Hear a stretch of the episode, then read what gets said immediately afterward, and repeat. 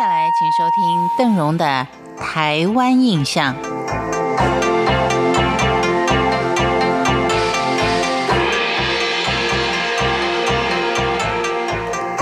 最近也许假期比较多，有听到很多朋友到郊外去旅游。但是，因为毕竟已经是冬天了，出太阳的日子呢是比较少，因此呢不适宜太远的地方。所以呢，北部的像是三峡啦、莺歌等等这些地方呢，就成了朋友们在天气好的时候出游的一个景点。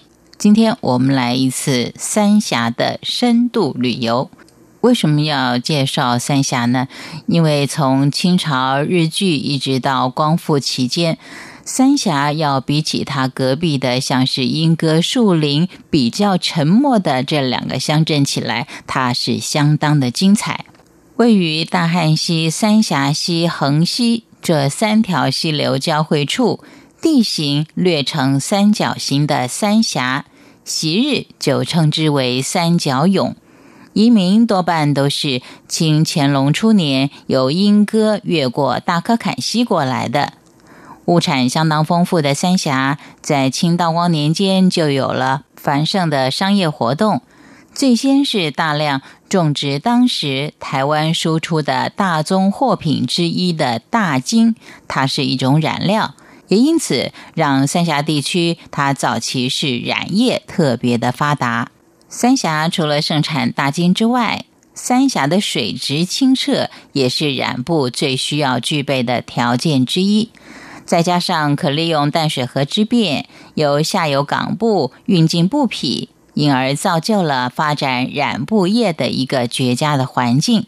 清光绪年间，欧洲开始使用人工核定蓝，而且大量的销往中国大陆，大金受到这个打击，急速的减退。不过，一直到民国初年，三峡的染布业还是相当兴盛的。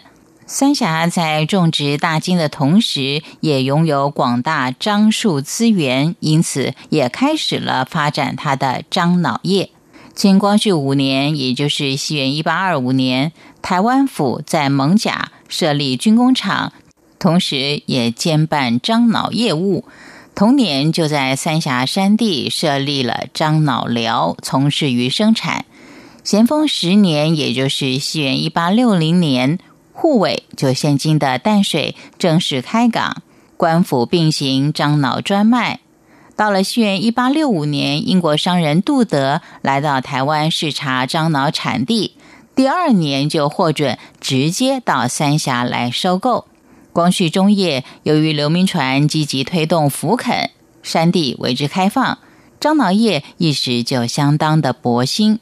接着，在杜立的大力推广下，三峡的居民将已没落的大金改种了茶叶，使得这个地区的经济产业源源不绝的发展起来。由清道光年间陆续兴起的大兴染料、染布、樟脑，还有茶叶带起来的三峡的商业盛况，在今天的清水街、秀川街这一带，都是三峡最早开发的地区。而到了民国初年，日本三井株式会社跟台湾矿业巨子严云年陆续还在三峡投资了茶叶跟煤矿，还新建了搬运煤炭物资的轻便轨道。民国五年，日本人推动街区改正，新建的骑楼全部采用砖造，于是街道可以说是整齐划一，面貌为之一新。